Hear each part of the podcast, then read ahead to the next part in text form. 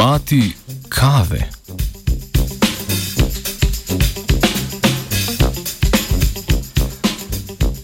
Ponedeljkovo jutro začenjamo tako, kot se spodobi, z znanstvenim britofom in skodelico kave. Če le nismo noseči. V reviju Neuropharmacology je bil pred dnevi namreč objavljen članek raziskovalne skupine z Univerze v Rochesterju, ki poroča, da uživanje kofeina v nosečnosti spremeni razvoj določenih možganskih struktur otroka. Spremembe lahko kasneje privedejo do vedenskih motenj, kot je denimo motnja pozornosti s hiperaktivnostjo.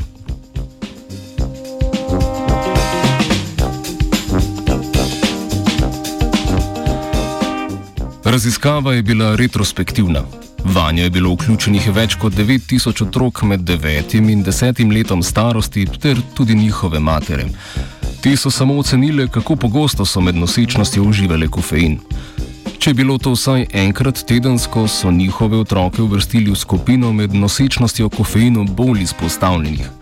V nasprotnem primeru pa so otroke obravnavali kot kofeinu manj izpostavljene. Preučili so tudi demografske dejavnike otrok in sicer starost, spol, raso ter izobrazbo njihovih mater.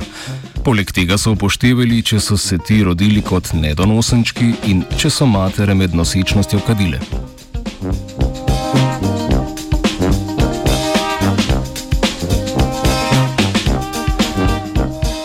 Raziskovalke in raziskovalci so na to pri obeh skupinah otrok izvedli slikanje možganov z magnetno resonanco.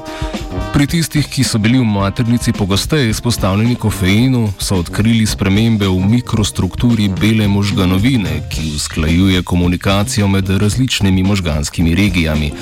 Poleg slikanja so izvedli tudi dva tipa kognitivnih testov, s katerima so pri skupinah otrok ocenjevali učinkovitost reševanja zastavljenih nalog in delovni spomin.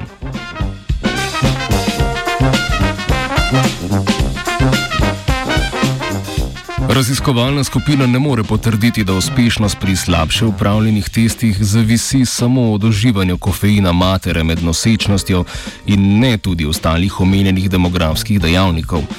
Prav tako še niso spoznali, ali se vpliv kofeina na možgane ploda med enim in drugim trimesečjem razlikuje, ter kdaj med nosečnostjo pride do omenjenih strukturnih sprememb. Vendar vseeno menijo, da mora biti uživanje kofeina med nosečnostjo zmerno, saj plod nima encima za presnovo kofeina, ki ga zaužije preko placente. Kljub temu, da raziskava ni podala veliko temeljnih zaključkov, s svojimi dognanji opozarja, da bo za določitev smernic varnega uživanja kofeinskih pripravkov nosečnic potrebno izvesti še nekaj dobro načrtovanih kliničnih raziskav.